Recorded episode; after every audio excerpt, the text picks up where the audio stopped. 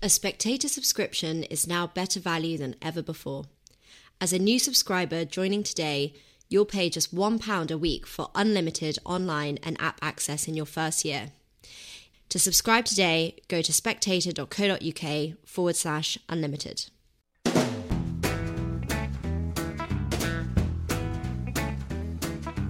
Hello, and welcome to the Americano podcast, a series of discussions about American politics and life. My name is Freddie Gray. I'm the deputy editor of The Spectator. I'm very pleased to be joined by Amber Athey, who is the Spectator's Washington editor, and we're going to be talking about the FBI's shocking raid on Donald Trump's residence in Mar a Lago, Florida. And now, Amber, just hours after that news came out, Donald Trump made a statement declaring that the FBI were raiding his home and they'd cracked into his safe. And there was a lot of excitement around that news, a lot of drama around it. Donald Trump has just posted a video which looks very much like the start of a campaign. Because we are Americans and Americans kneel to God and God alone. And it is time to start talking about greatness for our country again. It looks very much like the start of his 2024 campaign as a video. It could just be a coincidence, but it seems like this act by the FBI is serving as a trigger for Donald Trump's presidential campaign. Why would the FBI do it? That's a very good question. I think the answer lies somewhere in the consequences for the Presidential Records Act. A violation of this act would not only leave the perpetrator facing jail time, fines, etc., but it also supposedly prevents them from running for office again. So, if the January 6th committee is not pulling up the desired materials required to charge Trump with some kind of crime, maybe this is the other last ditch effort to try to permanently damage his chances of either winning an election or even being able to run in the first place. Now, the one thing that would undermine this theory is that people have been pointing out there are certain constitutional requirements or limits on who can run for president, and it's unlikely legally that an act of Congress would be able to supersede those constitutional requirements. However, if they did try to prevent someone who violated the Presidential Records Act from running for office again, it would likely get held up in the courts. We don't know if the person would be banned from running until that played out and went all the way up to the Supreme Court and they decided that that punishment was unconstitutional.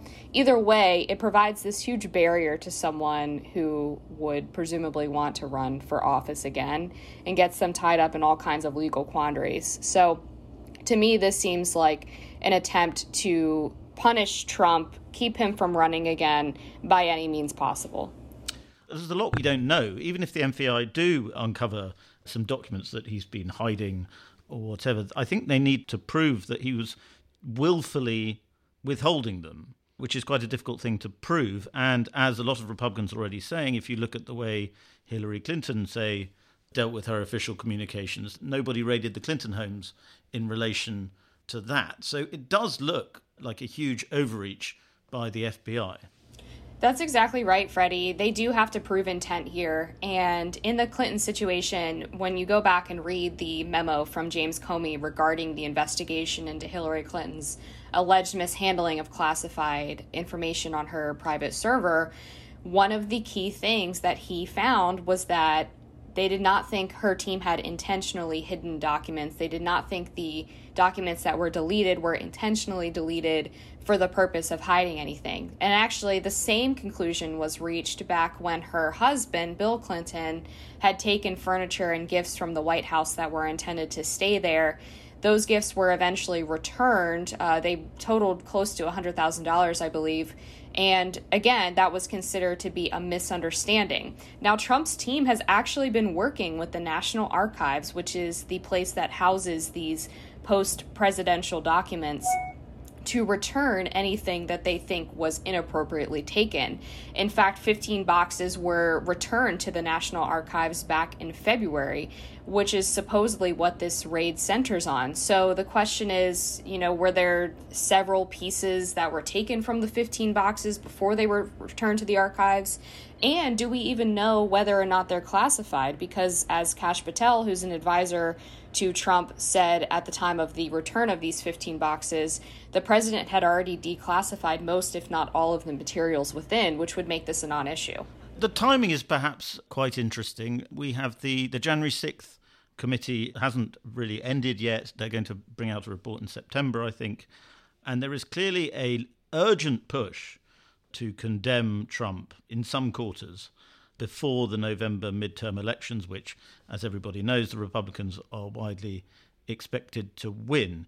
Is it, do you think, because of fear among Democratic factions in the power centers of America that after November there are going to be a series of counter investigations by the Republican Party into things that the Democrats don't want to be investigated. And so they are trying to hurt Trump before he can hurt them. I think that's possible, although historically Republicans promise investigations and then never really deliver on the results of those investigations. I guess similar to the Democrats in that way regarding the way they've handled the January 6th investigation. There's two sort of prevailing theories here about why Democrats are pushing so hard for this ahead of the midterm elections. One is that they want to use Trump as a poison pill for candidates that are endorsed by him. That seemingly hasn't worked so far. If you look at just the recent slate of primaries, Trump acolytes have done very well in ousting the never Trumpers and people who voted to impeach him. You can look at Joe Kent in Washington, Blake Masters in Arizona you know, even before that, J.D. Vance in Ohio, the list really goes on. So I think this is another case of Democrats really underestimating just how powerful Trump is in the Republican Party and whether or not mainstream voters view a Trump endorsement as disqualifying for those candidates. Now, the other theory that I mentioned there were two is some people are suggesting that maybe the Democrats want Trump to actually announce a presidential run in 2024 ahead of the midterms to take the focus off of local races so that they can nationalize those elections as well. There would be some sense in that argument. It may not be a very sensible strategy in the long run, but it certainly makes sense that the Democrats have, since Dobbs, since Roe v. Wade was overturned, they have had a, a surge in fundraising. It's also coincided with increasing speculation that Trump is about to run. I mean, they can only really win elections, it seems, if they can harness anti Trump loathing. Yeah, I mean, that's certainly seems to be their perspective on it. Again, I would caution them from getting too far ahead of their skis because that was the sort of fatal mistake that they made in 2016. And yes, they've been fundraising a lot on Dobbs, but when you actually look at the issues that voters care about, abortion is not even in the top five. It might be in the top 10. The issues that matter to Americans right now are mostly things related to the economy inflation, gas prices, supply chain issues. They're concerned about the southern border, they're concerned about national security. And even if Democrats are able to nationalize the election and make this about Trump, they're caught in the catch 22 of then they have to talk more about Biden. And these Democrats running in local races across the country are not going to be able to separate themselves from the failures of the Biden administration in the same way that Republicans would then be tied to Trump. Well, Amber, let me go slightly QAnon conspiracy theory crazy on you here and, and bear with me. It's not true, I don't think, to say that the FBI is an entirely anti Trump organization. Christopher Wray, the, the head of the FBI, was appointed by Trump and of course, there obviously are factions within the FBI who are either never Trumpers or Democrats who, who fiercely hate him. But it seems that there are also people that support him within the organization. Is it possible, as some people are speculating, that this is actually part of a Trump plan to create a launch pad for his campaign to launch because it seems so self defeating. If it is the people that hate Trump, it seems so self defeating as an act as to not make any sense at all.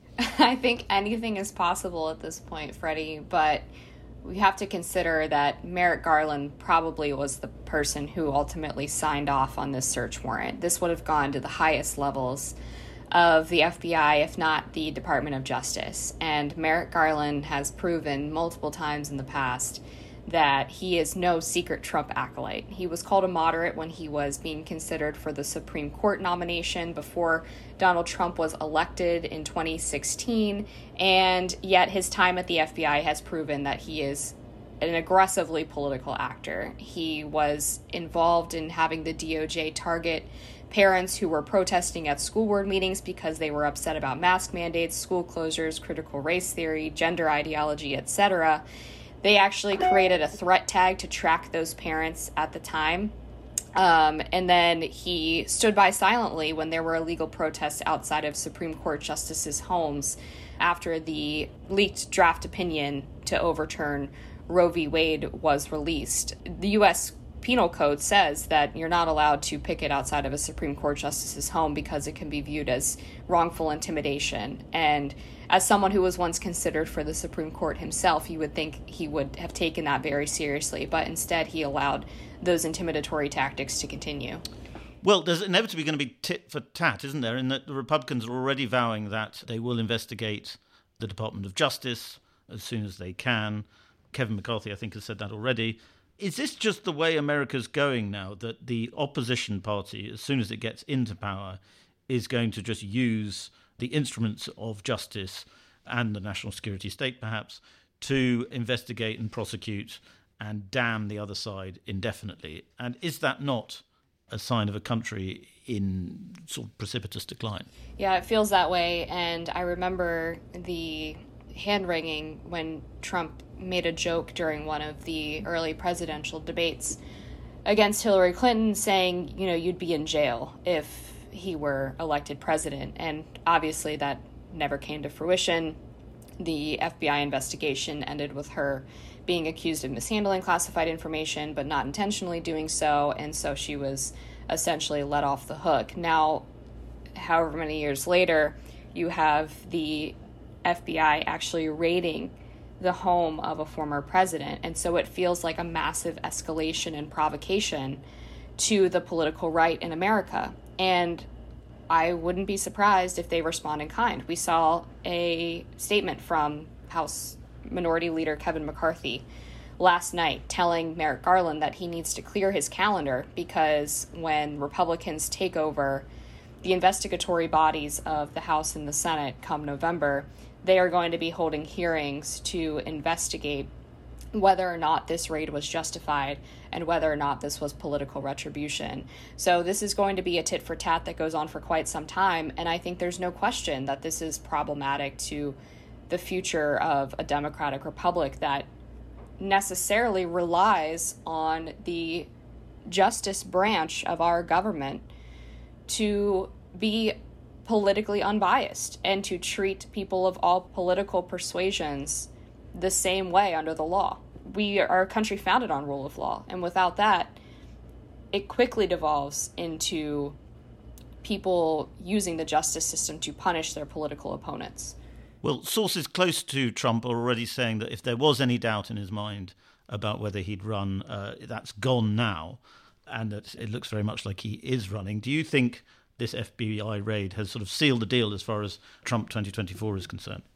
I think there's no question, and I'm actually surprised that his team didn't tell him to announce last night in the aftermath of the raid because Trump was so successful in 2016 because he was the anti establishment figure. He was the person who promised to upend all of the traditional ideas that were being presented by both Democrats and Republicans. And if he is able to take back that outsider status thanks to this FBI raid and prove that he's still as terrifying to the regime as he was back then, that is a huge appeal for a large sector of Americans, particularly when we're faced with all of the troubles that have come with the Biden administration that was deemed the return to normalcy.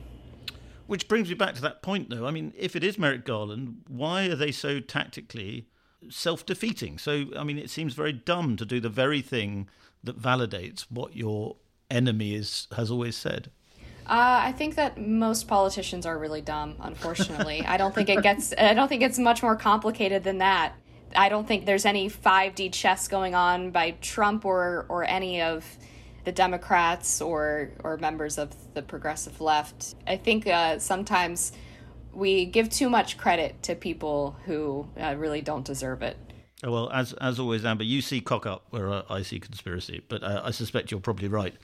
Amber, thank you very much for coming on. Be good to speak to you again soon. Thanks, Freddie. Thank you very much for listening to that episode of Americano. If you enjoyed it, please subscribe.